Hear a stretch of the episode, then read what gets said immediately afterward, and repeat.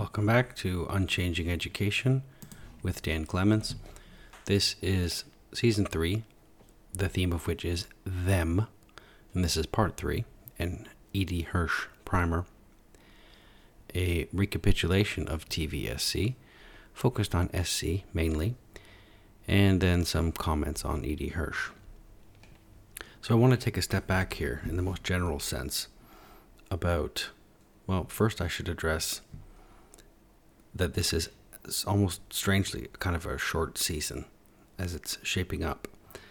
And mainly this is for the simple reason that Tate already did an excellent job and in some ways you know wrote the book on them so that um, well not to sound self-congratulatory but so that I don't have to and so it's um, that it, it can be serviced almost indirectly just by sort of touching on all four of these thinkers. Because largely the, the premise of this project of unchanging education is that so many of these thinkers are neglected and they have to be brought back into some sort of pedag- pedagogical um, relevancy or prominence. And so, since that's mostly already been accomplished by a book that is better than a book I could have written, it it, it can be sort of a cursory.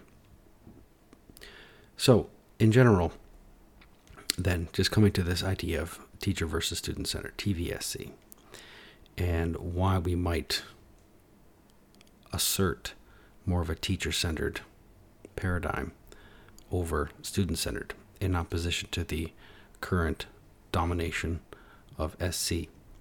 And there's the most general level, which is this matter of dogma or doctrine, the sense that education, through student centeredness, possesses a kind of a truth and has its own high priests and proselytizers or evangelists, and that it operates as a kind of an orthodoxy rather than a heterodoxy, that SC is the answer. And that is certainly the majority view. And a lack of viewpoint diversity, thus, is not a problem. And to question that minority view is heresy. So, what, what is created in education is what, what's often called an echo chamber, which is meant uh, a sound mirror that's reflected back. And this general problem is that without questions and without challenges, something, uh, any kind of set of ideas becomes weak. That it is through dealing with hard questions and intellectual challenges that any system actually maintains its strength or veracity. And so education is, in a sense, weak or feeble intellectually. And that it compensates for this, you might call it a, reaction formation or a compensation, with zeal that there's no no like vigorous or rigorous sense of, of attacks and defenses of arguments, positions, or propositions. The attacks have much more of an ad hominem type flavor, as indicated by things like heretics and high priests, this sort of language. And so it tends to see challenges to its SC authority um, as people with not as people with bad ideas, but as bad people with ideas, which is the the worse, like a, the more troubling conclusion.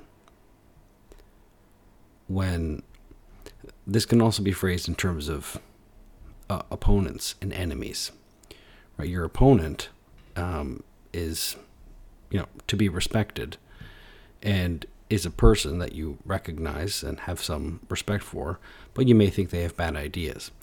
Whereas an enemy, as opposed to opposition here, um, an enemy is a bad person with ideas. So increasingly, education almost operates more like what has been called the capital T, capital S, the science. That there is a scientific authority appeal that SC makes upon itself that pedagogy has, in a way, become a settled matter, and that the book or the case is closed. And so TVSC makes the modest proposal that we must reopen the books. And education ultimately cannot serve its function, its service to society, culture, civilization well if it is itself hostile to ideas. I mean, hostility to ideas is anathema to education itself. And so education cannot do its job well in that mode.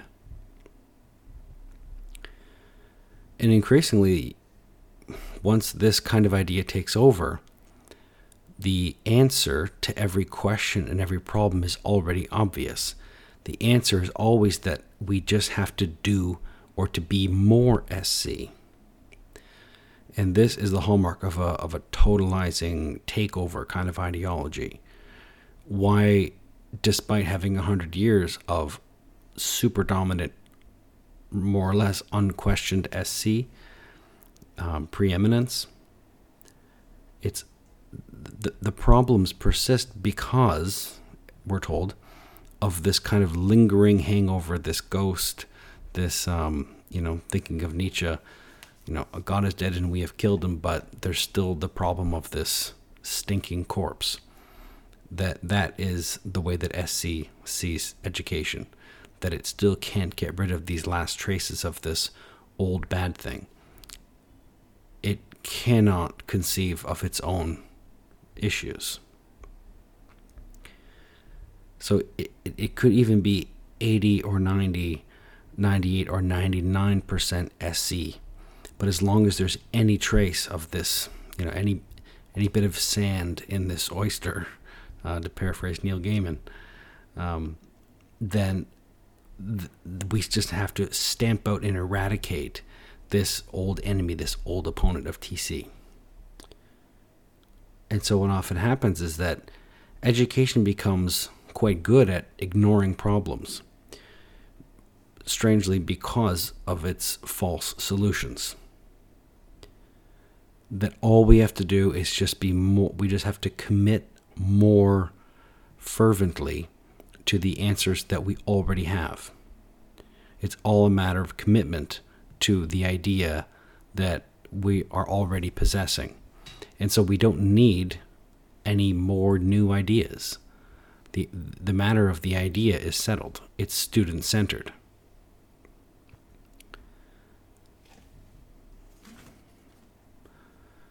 So, what is SC? Well, it is many things.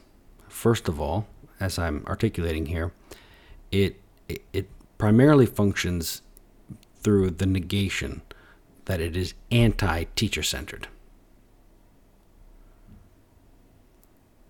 And very often, this the way that it understands TC is perhaps, well, unintentional or an, or an intentional misunderstanding.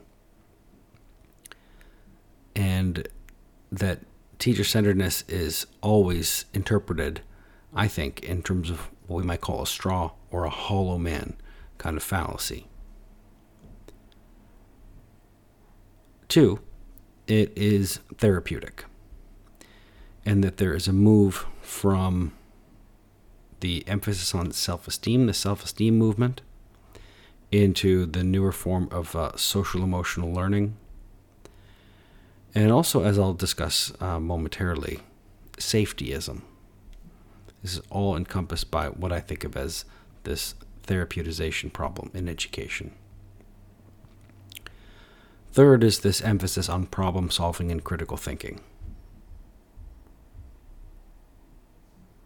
Fourth is an emphasis on the global and on the future, the 21st century, uh, a scientific, technological, secular education.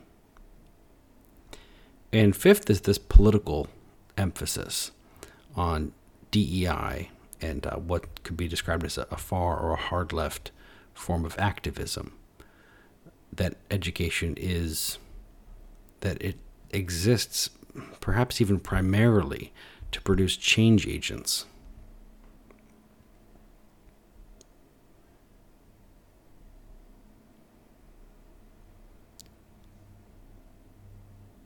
Another issue related here, um, maybe this could be included as a sixth point, but there is also this this de-emphasis of any kind of authority. Now, authority is this. This probably could also be collapsed into point number one: that it's anti-teacher centered, that it's not important to have any sort of authority or an expert, or we could even use the phrase like the term of a master in relation to an apprentice, as in a guild. Any kind of authority, expertise, any kind of master in relation to an apprentice, in the way that teachers have always uh, under TC existed teachers and students in relation to one another in a kind of master apprentice style. That it's not important for teachers to know anything, that they don't know more than anyone, they don't know more than their students, and that that doesn't matter. And certainly, an issue with this is that that becomes true, and that it, becomes less important to select teachers who are knowledgeable, and there's almost a kind of a perverse incentive to to lean into teachers with whom this won't be a problem. So let me just, uh, I want to try to t- address all of these. I just wanted to kind of list them very briefly at first, one to five, and then to come to each one of them uh, a little bit more in, in depth. So, for one,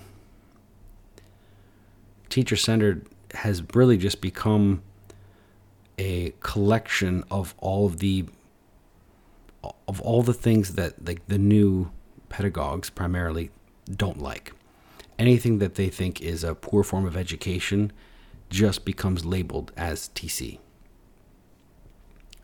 Anything that's I mean anything that's bad right? That TC is just bad.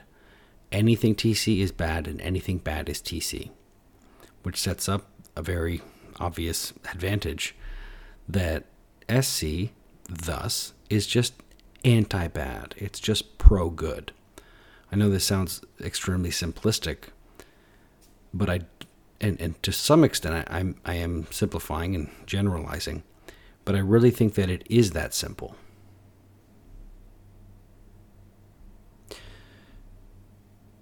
So, for two, this emphasis on the therapeutic. It's not just a matter of, you know, helping students.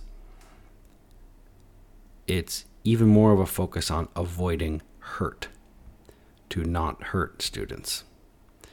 And again, this follows really closely from point one because of this presentism that what was before us, the TC, that it was just this old, bad, cruel, uh, these malignant adults inflicting cruelties upon, you know, uh, good-natured children. And so we are, we're not the old, bad, cruel way, and we don't, again, almost strangely, we don't exist, SC we don't exist primarily to help students. What we really want to do is to focus on avoiding hurting them, which may sound like a perfectly reasonable goal, but it it almost seems to ignore this. The prime directive is to help students, though, and to put this this massive emphasis on you know not hurting students again it, it's informed by a false understanding of the entire history of education. That if you think that what education has always done is hurt kids and say, well, now we're here, we're going to be the ones who don't hurt kids. Again, it's, as I suggested before, it's a false solution. If you, uh, quite simply, if you, if you don't really understand the real problems, or if you almost select the most, like, the most obvious form of a problem, then almost incredibly, education just thinks that if we just stop this trend of, of teachers just inflicting cruelties, then we're it's a quantum leap in the quality of education.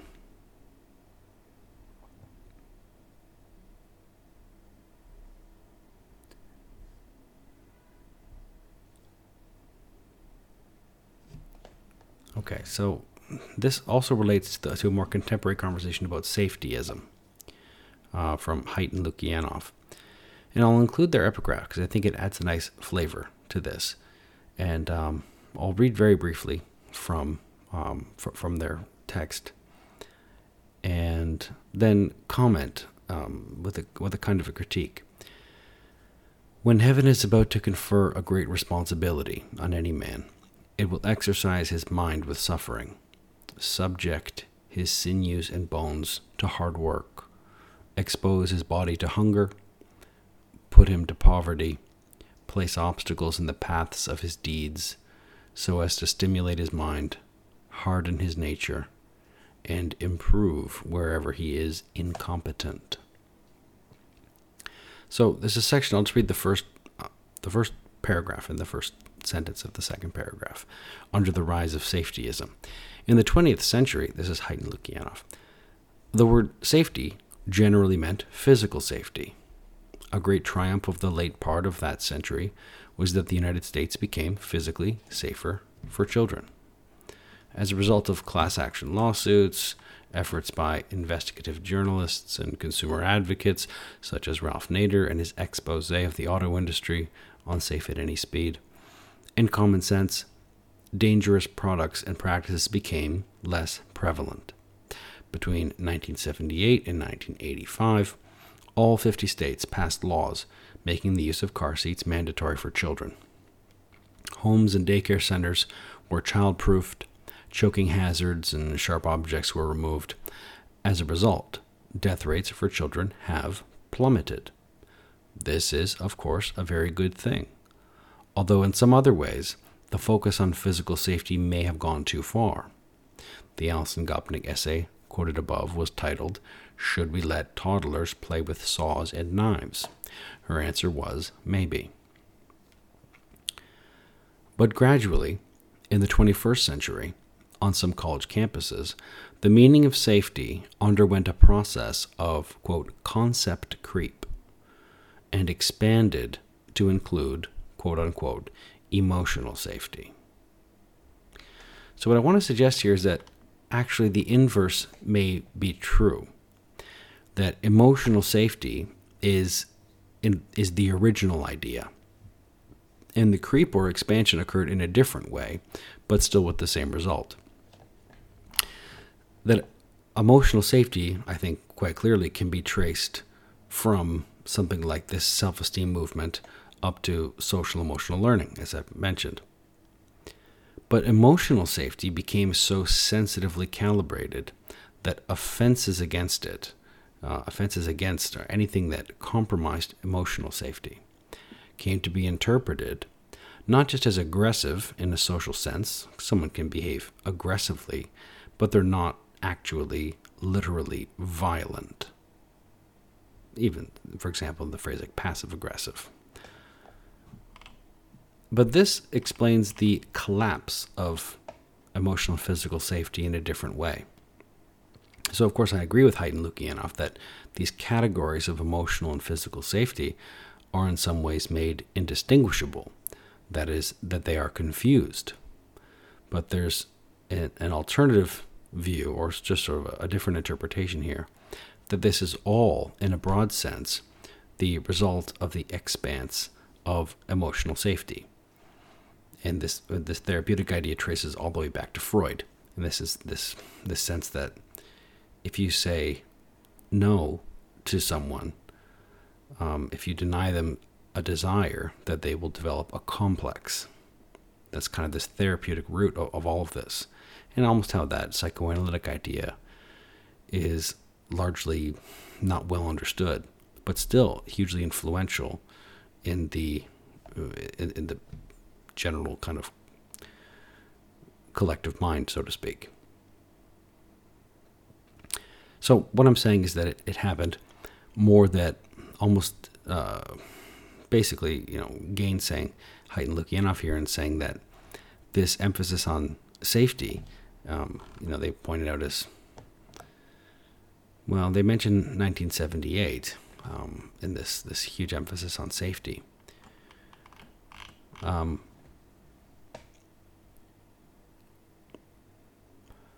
that this this emphasis on emotional safety in some ways predicated this extremely highly sensitive uh, kind of hyper awareness of that things that are emotional threats are also physical threats too. That basically almost anything can be interpreted as a physical threat, and so this increased sensitivity to anything that may be a, a threat or a violence undermines our safety. That, in a sense, this emphasis on physical safety could be alternatively a consequence of this really dialed up fear about um, psychological safety. Okay, so coming to this third point about problem solving and critical thinking. These, much like SC in the way that SC operates, as something that within the field is just impossible to be against. You're not student centered, like what kind of a monster are you? Something similar occurs with problem solving or critical thinking, that these they're they're almost impossible to be against, right? And so it's easy to clothe yourself to insulate yourself from criticism um, by you know wrapping this flag of problem solving, critical thinking around yourself. But ultimately, my critique here is that SC is almost so busy talking about doing these things that it, it doesn't actually achieve them in practice that they become educational slogans. They're not actual educational outcomes in any real sense. But really, what I really think of when I think of critical thinking, problem solving, is that, I mean, the word alchemy is what comes to mind. That, that these are like the ultimate goals of what education wants to achieve. And it takes a really long time, starting with solid foundations, uh, in my view, solid foundations in a kind of a knowledge based curriculum that you really have to know a lot in order to be or to be able to, to become or to do these these really higher level abstract kinds of things right that they're both they're both more abstract and they critical and you know problem solving they require a kind of an agility but that using sort of alchemical terms that these are the let's just I think it's probably fair at this point to say that problem solving was probably an earlier emphasis and that critical thinking has kind of replaced that term. So we can probably just absorb problem solving into critical thinking. The critical thinking is the philosopher's stone or the elixir of life. It's the thing that we're trying to get to. It's the the telos, the end point could also call it the holy grail of education or the skeleton key. But the problem with alchemy is that it's almost a way to to divine the shortcut to get to these to get to these things almost uh, it's almost something like you might say hacking nature right and so to hack the nature of education is that well we don't want people to have to go through this very long and difficult process of almost a lifetime of education just to become a great thinker. Why can't we just start making great thinkers directly early on? Why does why does something like critical thinking have to be this slow and methodical thing that has to happen?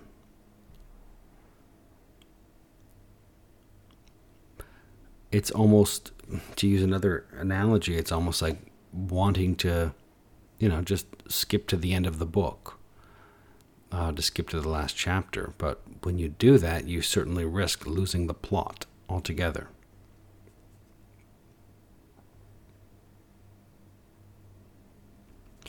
So before I go on to this fourth point about this uh, which kind of includes a lot of different things about global, future, 21st century, science, technology, secular, and the way that those are all kind of unified in, in a way.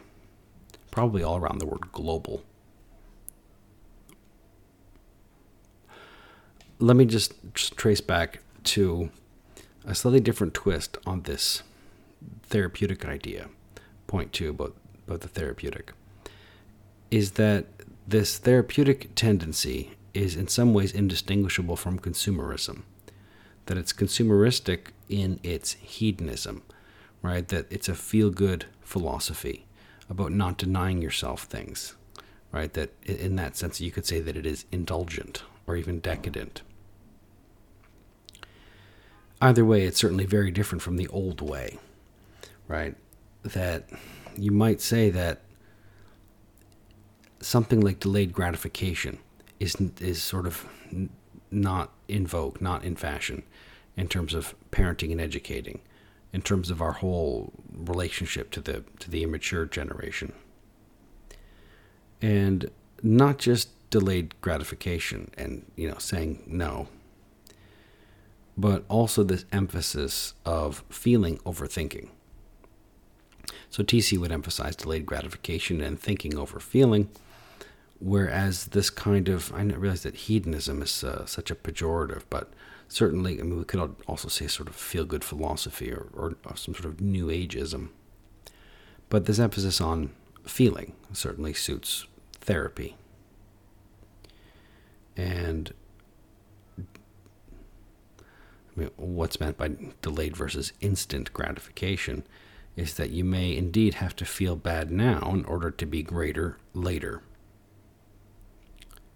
And that this that you can really if you disrupt this i mean it can be very harmful. This idea that that we should that anyone should feel good all the time. Some might say that it's perhaps distinctly american but perhaps not. Okay so uh, what i wanted to say about this whole fairly flowery language about you know the the global future, uh, the 21st century learner. That in a way, this is uh, just another negation, uh, not necessarily of TC, but uh, very close to that, and that all of these things, uh, I think, increasingly are being recognized. There's kind of a kind of a new awareness that you know let's just start with global. Global is in a way meant to replace the nation, right? So, for example, any kind of traditional value, like like the love of one's country, patriotism, is something that education needs to actively short circuit.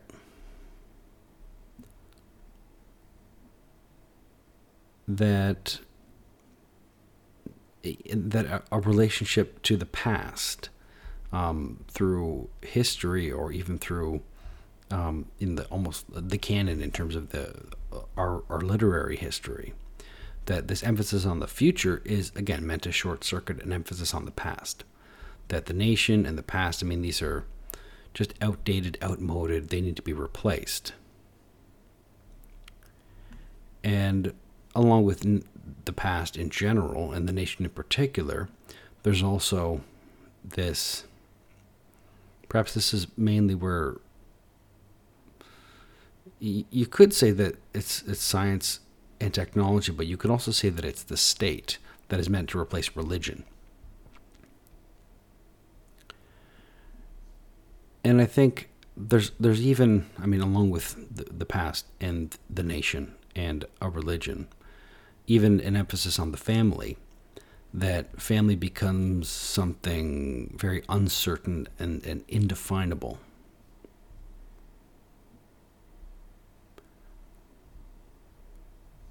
And that the child is more and more kind of exists uh, atomistically or independently from a family structure, from a family unit.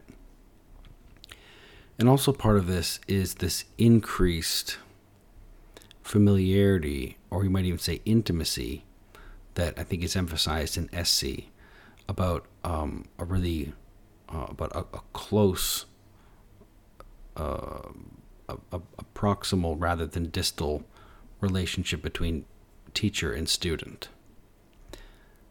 Um, this is also partly achieved through two, through the, the therapeutic, that the teacher is sort of, you know, someone you should go and talk to about, you know, private, personal things, and that teachers should not deflect and tell the child, the student, to, you know, I mean, have you talked to your parents about this? Talk to somebody else, and deflecting in a way to preserve this kind of like this cool, professional, dispassionate relationship.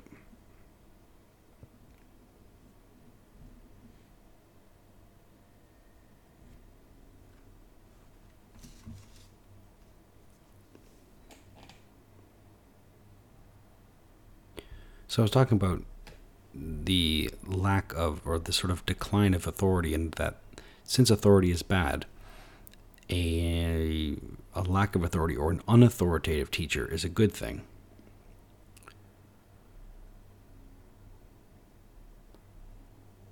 And again, this relates back to this therapeutic idea about discipline. And and again, also very much, I mean, a lot of these things are very interconnected, but also this anti TC sentiment that there's a really powerful prejudice against words like punishment and discipline, that they're only seen as being, you know, just that they're just very bad things. And uh, punishment is, you know, in, in a way more tricky to articulate. But discipline, in terms of, you know, self control, self discipline, um, or even just, I suppose it could also be described as a kind of uh, stick to itness.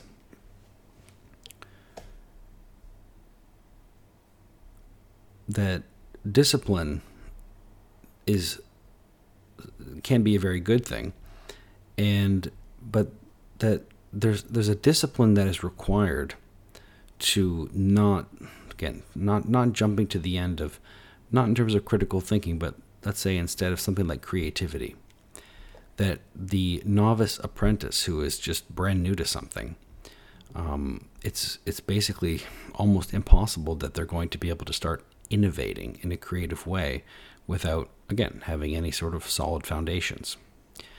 And so while I mean discipline here is almost the same as patience, that you have to be uh, patient and disciplined as a student and that you, at least in the early stages, you are a humble apprentice to knowledge. And that the, the teacher is, in a way, a kind of a bridge trying to get you from this position of not having the knowledge of ignorance um, to being knowledgeable.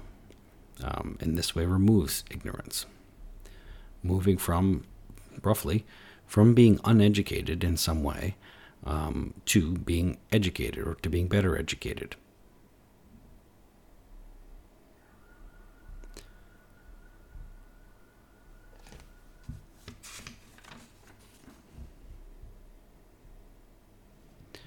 Okay, so let me talk a little bit more about three again, this whole problem solving critical thinking point. Why does education say that it values thinking?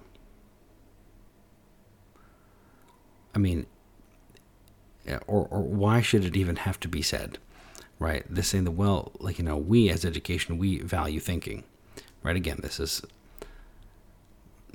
this is just this, again, this very strange hollow man attack on TC that, you know, for a long, long, long time, uh, nobody ever cared about thinking. They just wanted, you know, kids to, you know, shut up and memorize things or else they'd be, you know, assaulted.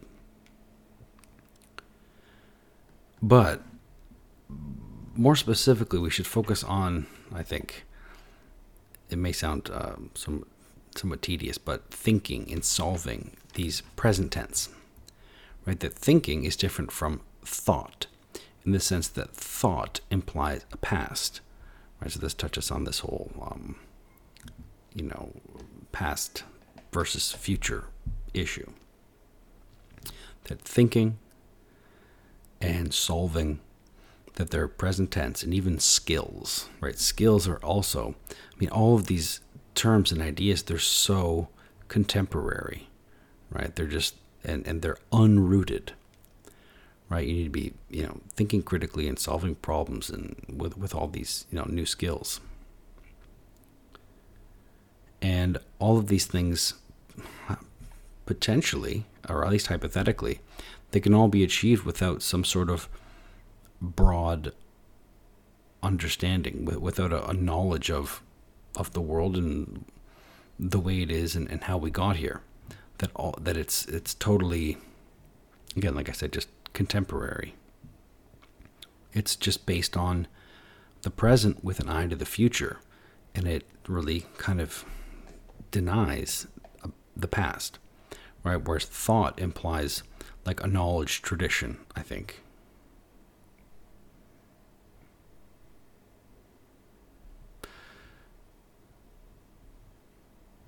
And this, again, this strange that before us or before this student-centered thing, right? When when TC reigned, um, kids not only didn't think, but they also weren't valued.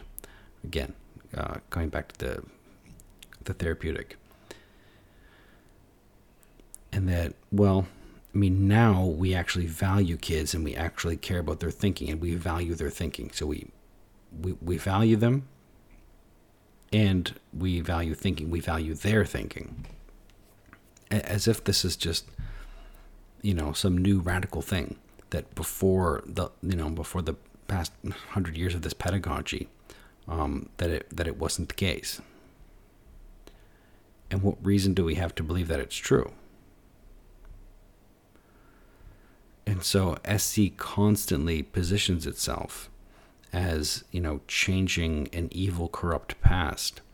But what it purports to be changing is its own mythologization of the history of education. So you create a myth or a kind of a false narrative um, about your your opponent or more more severely your enemy, and you just really start and it becomes easy to kind of scapegoat that TC enemy and say, well, anything anything bad that ever happened in the history of education is, of course, a perfect example of the way that the whole thing is. So any any instance of anything bad that ever happened before us um, is is you know indicative of the whole of what was before us. When I'm saying us, I mean before the we um, student centered types arrived on the scene uh, to, to save everyone from this uh, heretofore evil education paradigm.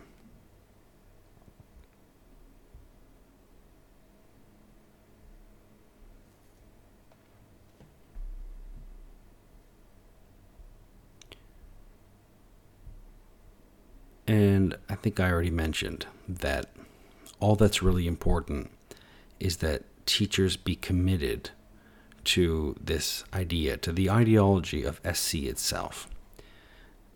That you just have to be, that, that teachers, the only thing that's really important for them is that they be acolytes to this particular understanding.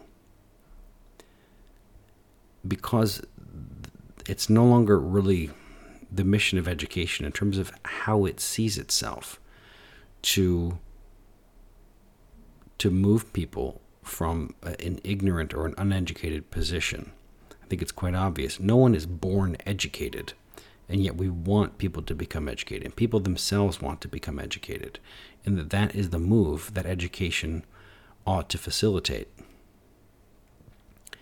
But because that is like knowledge in, in a traditional educational sense is de emphasized, it's no longer really that important for teachers to really be knowledgeable or for teachers themselves to be well educated. Because knowledge and education, these these aren't the things that are really emphasized or prioritized. And so you can have ill educated and unknowledgeable teachers, but as long as they're really committed to SC, then you know they can be you know given full admittance, and you know you can become and be a teacher and be quite secure in it.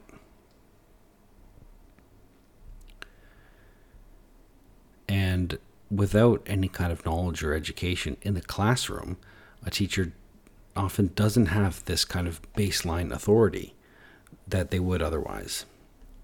And so simply just resigning to the fact that, well, you know, I'm you know, this is just this is a democracy, like I'm just the teacher, but I'm I'm learning as much from them as they are from me, which I think frankly teachers should should be embarrassed to say.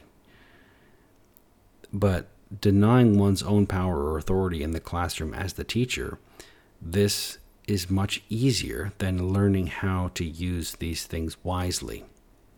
How can you use the power and authority of the teacher in the classroom judiciously? Oh, I don't have to consider that because I'm just not the authority at all.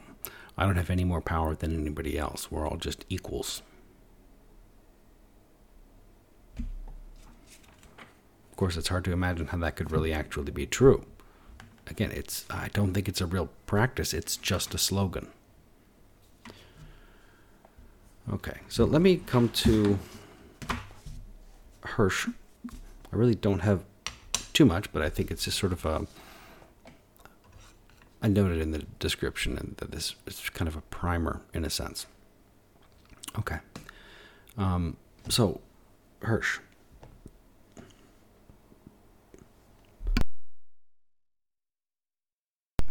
The default excuse of most modern education reformers for failing schools it's the fault of teachers.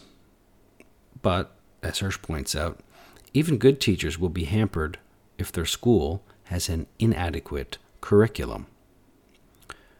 Quote, the real problem, he says, is not teacher quality, but idea quality. And this is kind of my whole thesis here is that the problem really is not with teachers, but with pedagogy, with idea quality. Now, Hirsch is more interested in curriculum, but I think that we've moved away from a knowledge based curriculum um, based on this new student centered idea that, well, I mean, knowledge really isn't that important, that there are other things that are just as important. And it gets, education just gets watered down and diluted. Uh, continuing quote, the difficulty lies not with the inherent abilities of teachers, but with the theories that have watered down their training and created an intellectually chaotic school environment. So these theories not only water down, but they also, um, you know, they they kind of overcomplicate that, and it's not just theories really. It's it's so many other emphases and new programs and initiatives uh, that there are just so many things that teachers are expected to do that there are just new whims from the society all the time. And you know whenever enough people start saying well why aren't they doing this in school um, that teachers are about to get a new kind of a job to do. And it's also a kind of an indictment against whatever teachers were teaching before if they weren't teaching that. Um, so partly this becomes just an, an overcomplication in the profession that, well, okay, we've got this new thing and there'll be another new thing coming along soon, but in terms of the economy of, of teaching, what is now being de emphasized? And that's never explicit. This is one of the most unimaginable, you know, problems of why, again, that it's intellectually chaotic, just the disorder of education that there's just this sense that we can just keep adding new things and never have to have really difficult conversations about what intentionally um, we think that we think can be removed. And so it just kind of happens this watering down, this um, this just this piling on that it kind of just makes teachers do everything worse. Um, again, that makes it sound like blaming teachers again, but when you've got too many things to do, you almost inherently have to just start doing teachers at an individual level then start to have to choose what they're going to emphasize or not right? And so that's not an adequate curriculum. You've got too many things for teachers to do. They can't do all of them. And so they have to start picking and choosing what they can actually do and what they're not going to have time for. And again, that's not a curriculum. That's just, you know, that's just teachers choosing what they're going to do, which strangely could almost be the point of it. But there aren't these really hard conversations about the real priorities, right? Everything just has this, everything just sounds like an extremely important, you know, high priority. The complaint that teachers do not know their subject matter would change almost overnight with a more specific curriculum and less evasion about what the subject matter of that curriculum ought to be. I noted earlier, um, you know, another idea about well, how can we change? How can we make a great change in education overnight? And one was well, just anyone with a master's degree who doesn't have a, a teaching degree can teach K to 12. Then you're getting more knowledge in and you're taking away this the the kind of monopoly that the ed schools have and that the way that they you know engineer a particular kind of teacher and a particular kind of student. But again if teachers knew what they were supposed to be teaching in advance and thus could be knowledgeable about it, and that these things were, you know, not not you know immune to change, but there was this stability, right? That and, and kind of an, an order in a in a process, and what's sometimes called scope and sequence, that was really adhered to and that wasn't interfered with. Then Hirsch is saying that that would make it better overnight. But again, the focus on idea quality and theories that water down teacher training and create intellectual chaos in, in education itself amongst teachers. He doesn't really say how this, you know, filters down uh, to students and that, you know, classrooms or that learning itself becomes intellectually chaotic. Um, but I think I think it is implied here.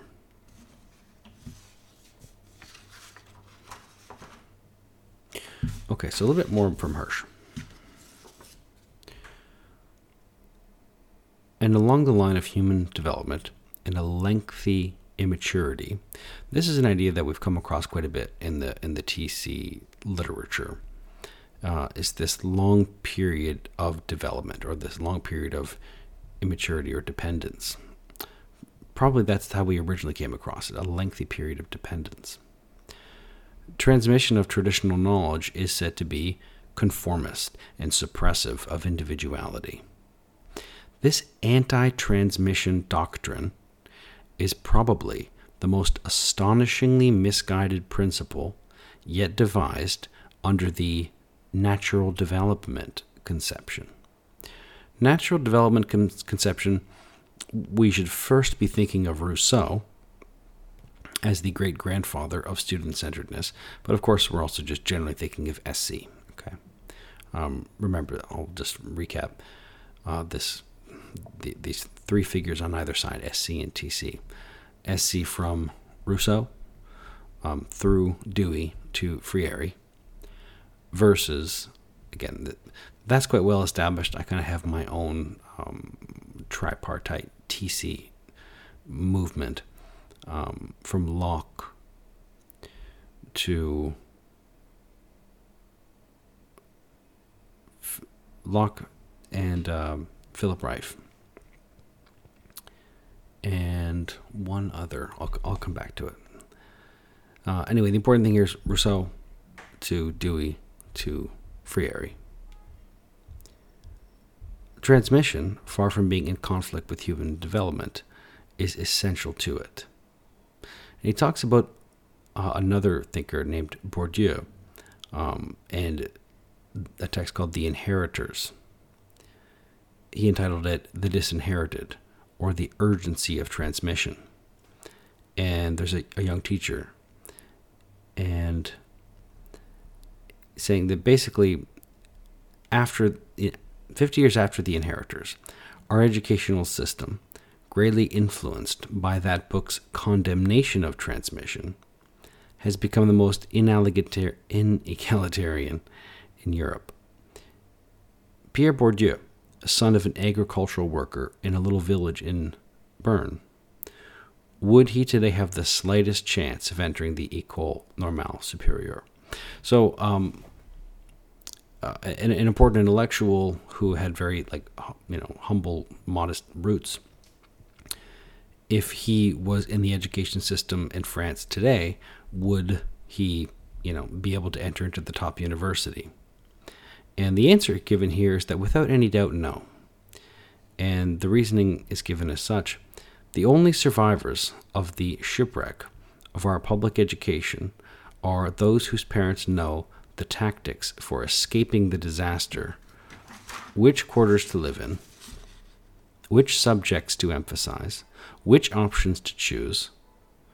On the other end of the spectrum are the designated victims of social selection, among them the children of immigrant families. It is with them in mind that we renounced teaching the culture of our country and transmitting to all a common heritage.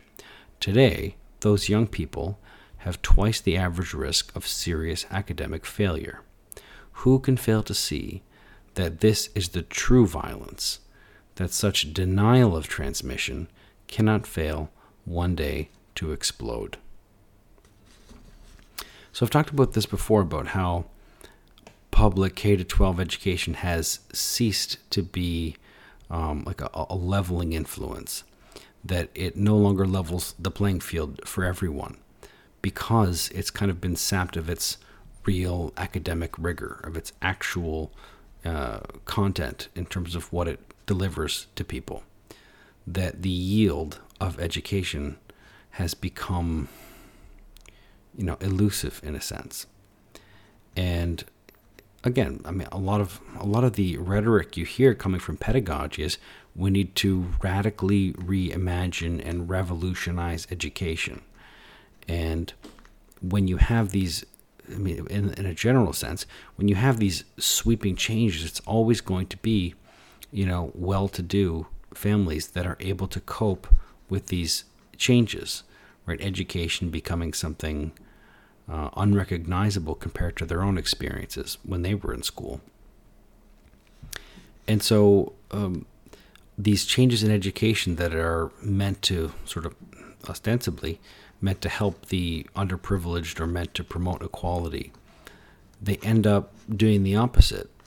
Partly just because they're they're changing so much that the only people who can, you know, keep up with the changes are these kinds of um, upper middle class, more professional parent types.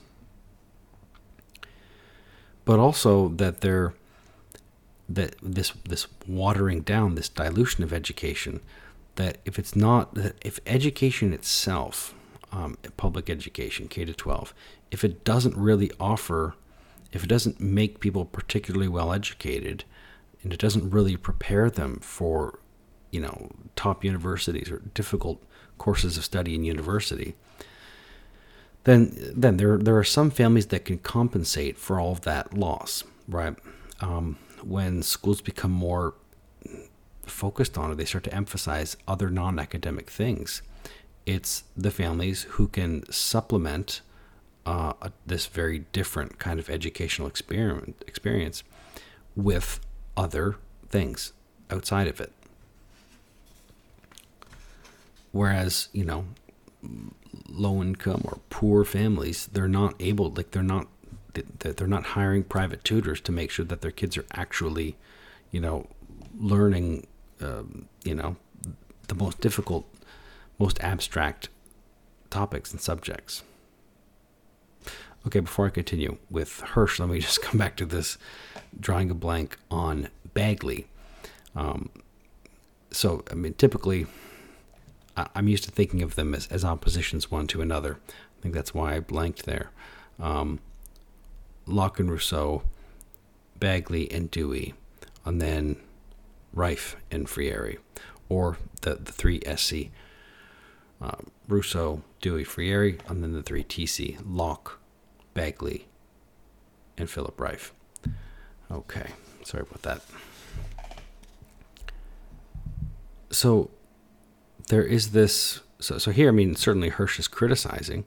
Remember, this is um, Hirsch, but ultimately still through the lens of Tate. Okay, that there, there's this critique of child-centered education and this anti-transmission point of view. This idea of you know one generation transmitting all of our you know collective inherited wisdom and, and sort of transmitting, passing it on as an inheritance to the next generation. That that is in, that increasingly that that is you know it, that's not what education sees itself as doing anymore and therefore it's not what it does. It's not only not emphasized it's actively de-emphasized. So the big question is which mode of schooling would work better and more fairly? And if you've been listening to this podcast mode of schooling you're thinking tvsc uh, should be teacher centered or student centered um, or in the philosophical sense um, that we kind of need this contest of both ideas here.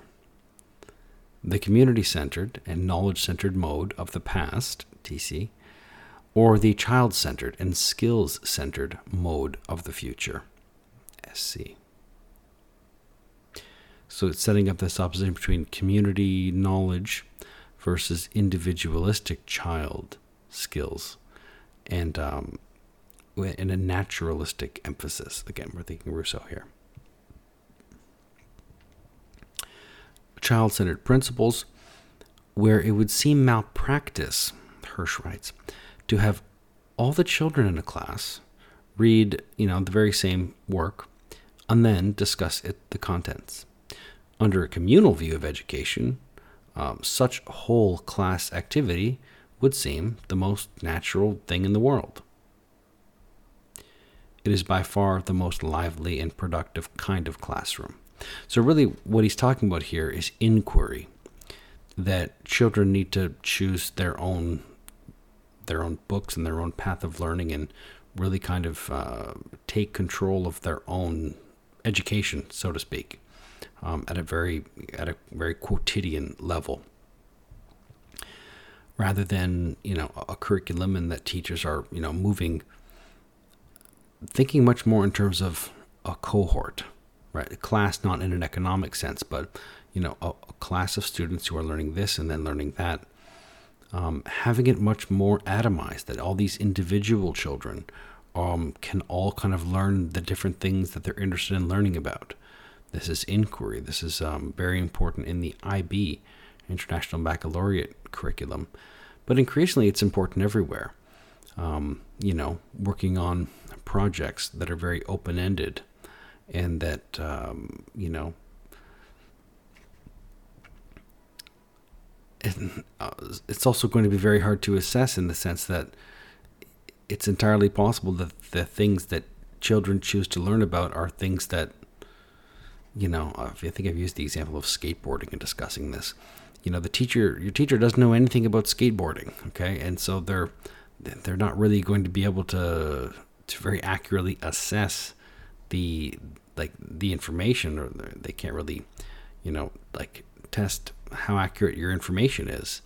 Um, but again it it's strangely doesn't seem to matter very much.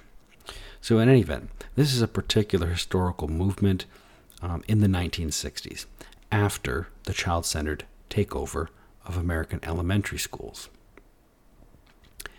and i don't think it was it may seem only very recently that this child centered takeover of American universities has occurred.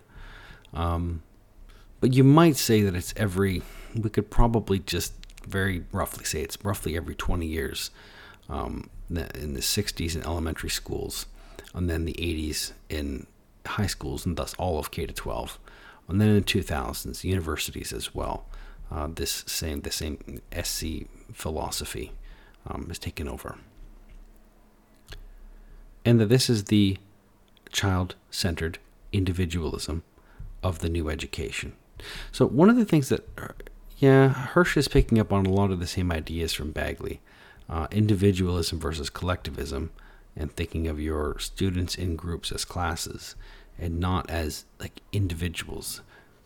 You might almost be surprised by how much the individual child is so emphasized in teacher training, at least in my experience. Okay, um, more from Hirsch. My thesis in this book and my settled belief is that parents and educators in low scoring elementary schools powerfully desire to improve their educational effectiveness, but are prevented from trying out a knowledge based communal curriculum because such an approach contradicts the child centered, skill centric doctrines that are still an intellectual monopoly in our education world.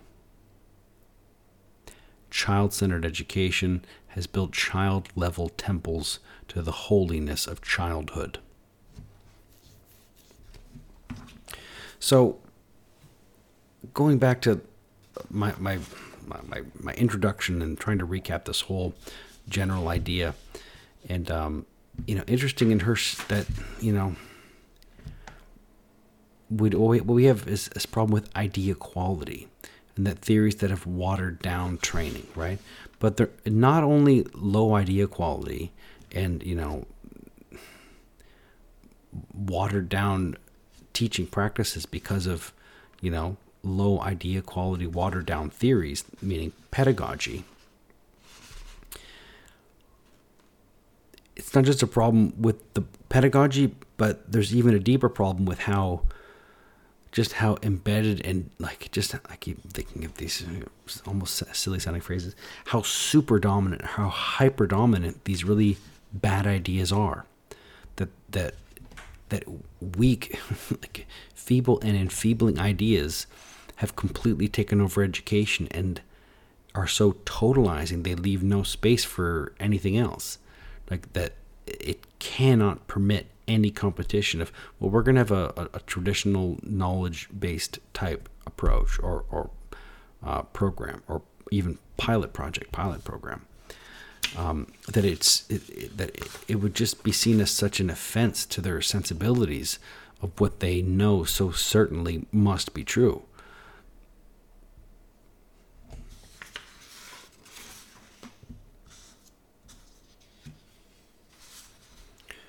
and why? I mean, why is you know this child-centered, skills-centered emphasis of SC like why is it so you know zealous? It's as if the child's impulses are from God, and to oppose those impulses is to oppose the will of God. Again, we're thinking very much of Rousseau here again. That like the child's impulses, it's you know, the, child's natural inclinations towards things, um, is just not to be interfered with. So we can see this, you know, all the way from Rousseau all the way to something like inquiry education, which is seen, I think, um, I think a lot of people in education see inquiry as being very cutting edge. Um, but it just means you know to get out of the child's way and let the child uh, lead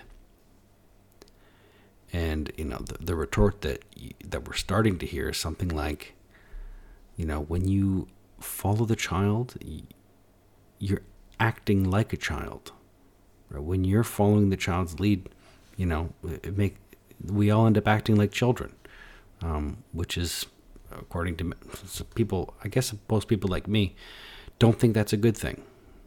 That we don't want teachers acting like children, right? It also suggests George Carlin and um, you know a lot of his um, some of his, his his comedy about child worship as a kind of a as culturally decadent, I suppose.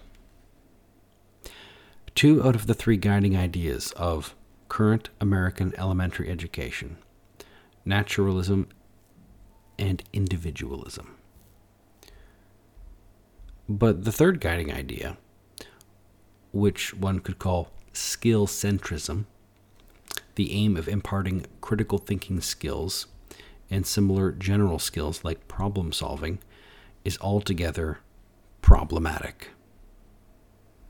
So these are individuals with their own natural inclinations and they need to learn these skills. That that is kind of the way that uh, Hirsch would kind of summarize SC, and it's a it's a good summary. Okay. In my view, essentialism is a preparation for perennialism. Now, I've tried to talk about this. This is going back to the early, the, the kind of 40s and 50s TC thinkers, and uh, it is kind of hard to know that, again, because SC really only has the one uh, progressivism, and TC has these kind of variations of essentialism and perennialism.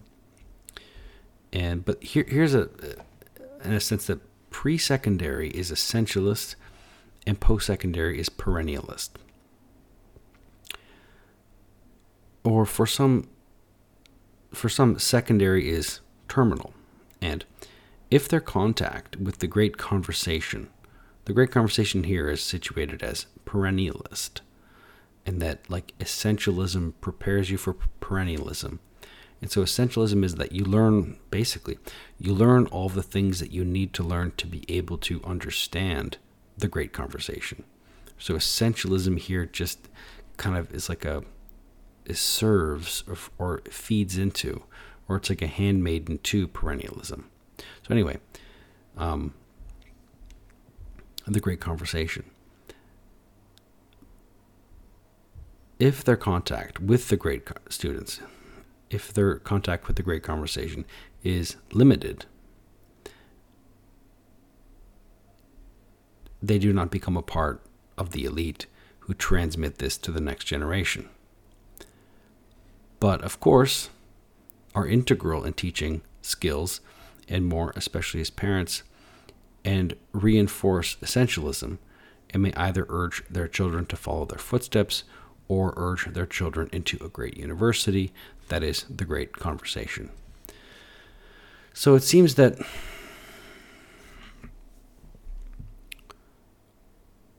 actually, in this description, essentialism could either prepare someone for the great conversation or it could prepare them for, you know, um, for, for life, work, citizenship. Um, that it could either lead towards, you know, um, people who don't, you know, pursue higher education, that I, I guess that they would be open to their children following in their footsteps or not, and um, that they could. I think that they would still have the same. They would still have sufficient essentials in education that they would be able they, they would kind of in a way be supportive of their children you know entering the university or entering the great conversation. Of course this is assuming that the university is roughly the same as the great conversation um, which may have been more generally true at the time of this writing than it is now. Okay so perennialism. Humans are rational beings and their minds need to be developed. Thus, cultivation of the intellect is the highest priority in a worthwhile education. Cultivation of the intellect. The demanding curriculum focuses on attaining cultural literacy, stressing students' growth in enduring disciplines, enduring and perennial have similar meanings here.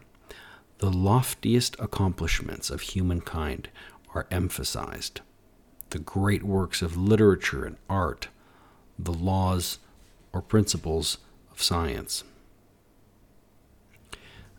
Interesting to note here that the phrase cultural literacy here, you might recognize that I think that this is a an example of a phrase that's really been captured.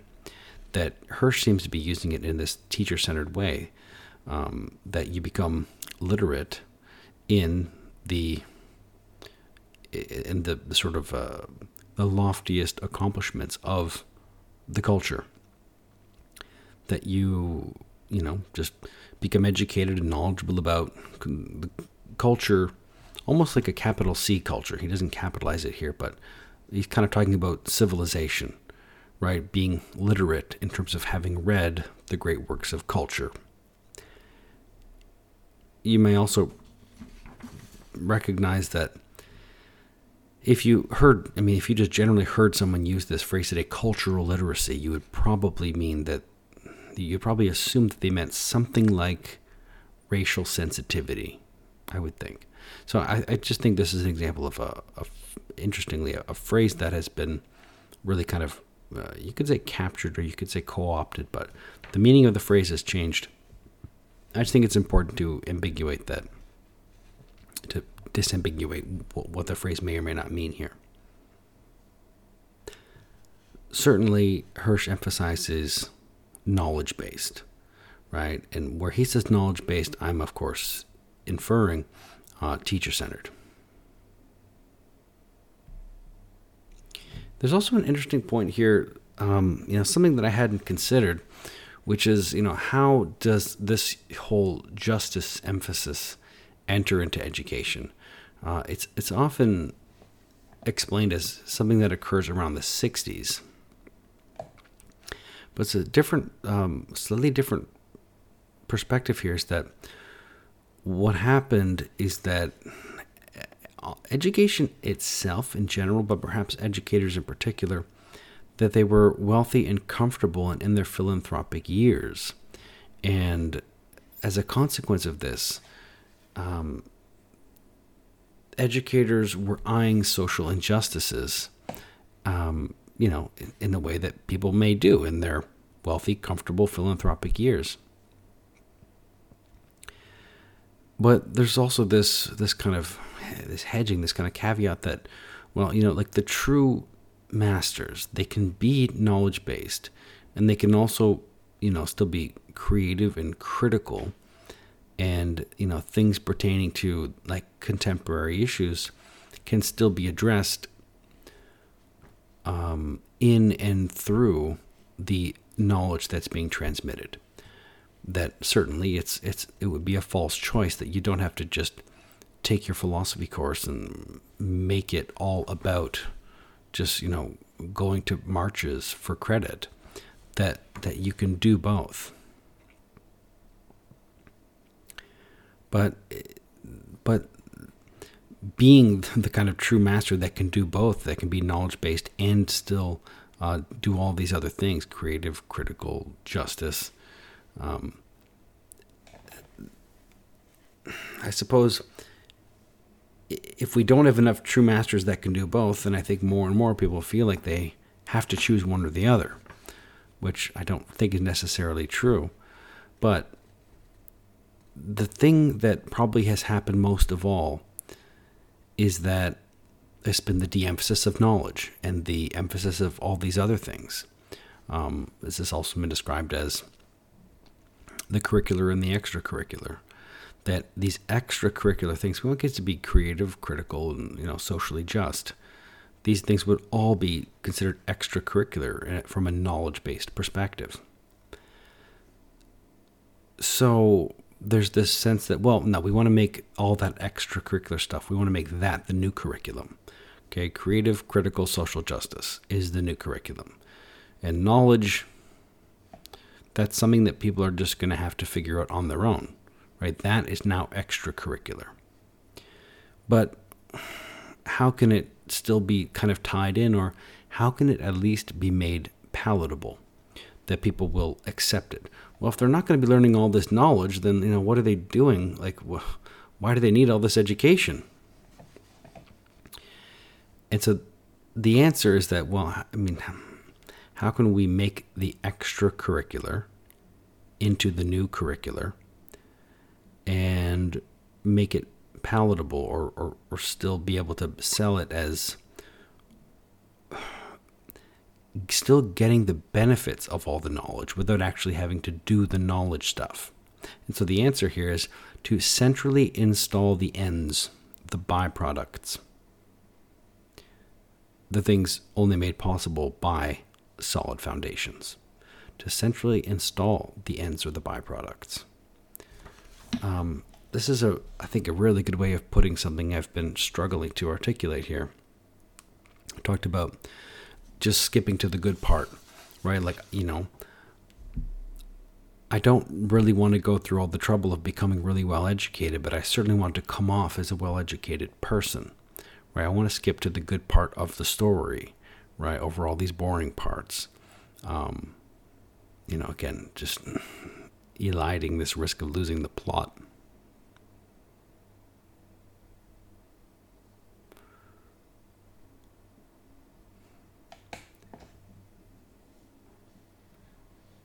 So, like education almost just starts to say that again that it can centrally install these ends and byproducts that we're going to make them critical thinkers just by making them critical thinkers. We're going to just teach them how to do that directly right? That it's not something that requires solid foundations that it can be the foundation itself. That's probably the best way that i can put it no your kids don't need solid knowledge foundations of a knowledge based curriculum and that something elusive like critical thinking, problem solving skills is something that really has to grow and develop organically over time through the acquisition of knowledge and slowly and gradually gaining wisdom and you know discernment. No we are going to just we're going to start emphasizing these things like critical thinking very early on and they're going to start to learn how to do it. That basically it's this again this whole bad idea is watering down things that we're treating critical thinking like a party trick that can be learned if you just start practicing it early on. So education no longer really it doesn't yield as much critical thinking and so that's precisely why it has to talk about it a lot, right? That the talk of critical thinking essentially masks the failure of not producing a lot of critical thinking, right? That the marketing campaign for education's critical thinking success is just that it's a marketing campaign. And it has to market itself as doing it because it doesn't actually do it. Like it doesn't speak for itself.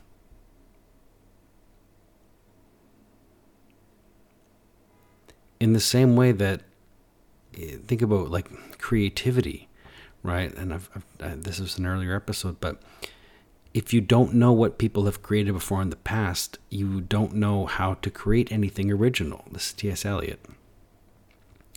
You have to know something about the landscape of what's been created. I mean, otherwise, you're you might just incidentally uh, or accidentally just produce something extremely similar to something else that somebody else did. And uh, you know, when someone asks you, "Oh, is this you know is this influenced by such and such?" Like, nope, never heard of them. It's just my thing. It's like okay, like it looks like exactly the same. Um, that it would just be it, it would be lacking in some way.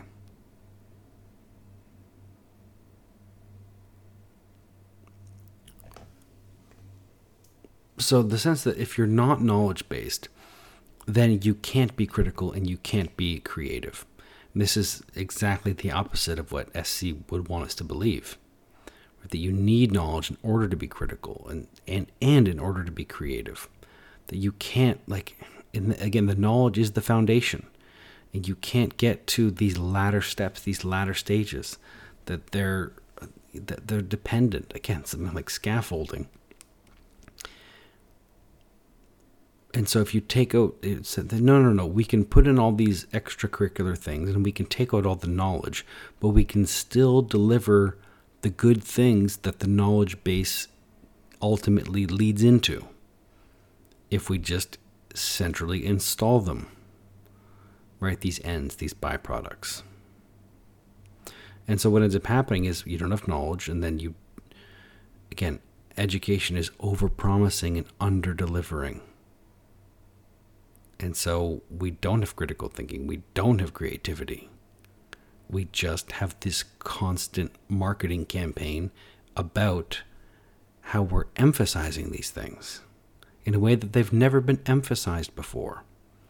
Yeah, because they were achieved passively as the ends and the byproducts of a, sol- of a solid knowledge based foundational education. Now you've taken away the all the steps and stages towards those things, put in all this other stuff. So, anyway, in the end, all it gives you is an uncritical bias towards destruction. That that is sort of what takes root, right? That there's no real need to. Destruction here is positive, the opposite of creativity, right? And uncritical is the opposite of critical. So it's it's people don't learn to be critical, they don't learn to be creative, and they have an uncritical bias toward or in favor of destruction. That almost as if destruction is like an acceptable form of creation or creativity.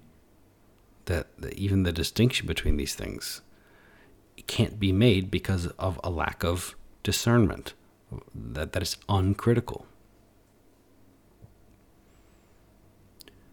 Another idea that's um, that comes up in Hirsch as well as in other places, but uh, I like the way that it's articulated here in my notes that two lives are better than one. That students already have their, you know, their their sort of public life in the general, you know, population, and there's a kind of a, I don't know, kind of a shared consciousness about, you know, in their in their sort of quote unquote normal lives but then there's this other existence that they have at school that is, you know, it's been phrased in many different ways, but it's like a, you know, a, a world apart. Um, yeah, uh, Oakeshott, I think, describes it as a world apart. Neil Postman describes it as the two curriculums. And what is this second other life? Well, first of all, it can't just be at the whim of the culture itself, because then it's all just the same thing. That everyone only gets exposed to the same influence, right? That they don't have, you know, these influences, you know, in the in their life outside of school, and then there's something, well, not something, but that schooling is unique. But when schools are pressured just to mimic the same priorities of the world surrounding them as the world outside them. In a sense, when they become, let's just use the word infiltrated. When schools become infiltrated by like popular ideas and you know popular prejudices about what's you know what's important and, and what isn't, then the experience of a young person in a culture becomes very homogenous, that everything is the same. Whereas I think if you if you put it in these terms, I think most people would much prefer that education had more of an influence on the world outside of it. Right? If we think of them as think of just think of ed- education or schools or universities in terms of just I guess I'm talking really about the spirit of education that that is the thing that we want influencing the outside world more rather than well, the outside world, like, you know, pop culture should just take over education. I don't think anyone would, would really be in favor of that or think it's a good idea, right? But if we had, you know, a really thriving educational system that was, you know, impacting or influencing the, the popular culture much more, that we want pop culture to become more educated. We don't want education to become more, you know, pop culture ified or pop culture It's not what we want, but it's the way that things are going, right? That's why these things need to be identified and uh, articulated.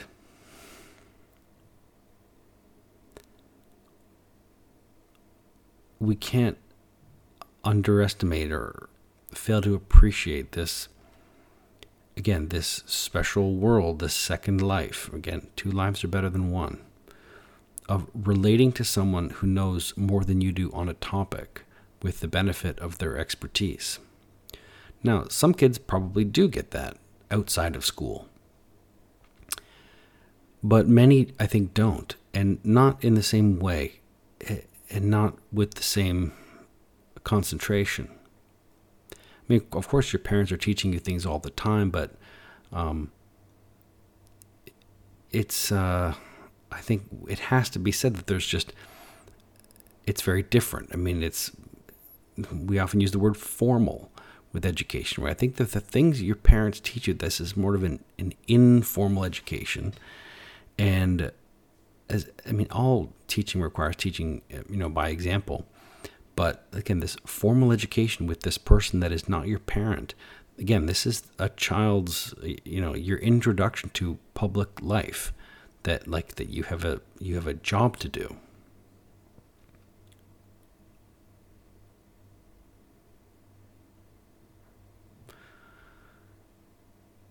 Okay. Well, I think let me see where I'm at in terms of time. I think that I will stop here. I've. Uh, and then I'll probably go into. I'll go into Oakeshott next time as uh, as the plan for this season. T H E M. Um, Michael Oakeshott being the fourth in the acronym there, using M, the first letter of his name. Okay, well, uh, I realized that I think I did a lot of editorializing and not a huge focus on Hirsch. But I think, nevertheless, that the that these you know really important ideas from Hirsch came through, and again, I spent probably uh, probably more time than I than I might have, um, just kind of reintroducing what I'm trying to you know the kind of spirit of the project of TVSC and uh, some of this establishing why a critique of SC is um, is, is perhaps well founded. So we'll wrap up with Oakeshott, and again, it'll be uh, pr- probably a, a, similar kind of flavor, um, fairly uh, you know sparse quoting and a lot of editorializing, and then we'll sort of move into the next phase um, picking up from these thinkers. Okay, well, thank you very much, and be well.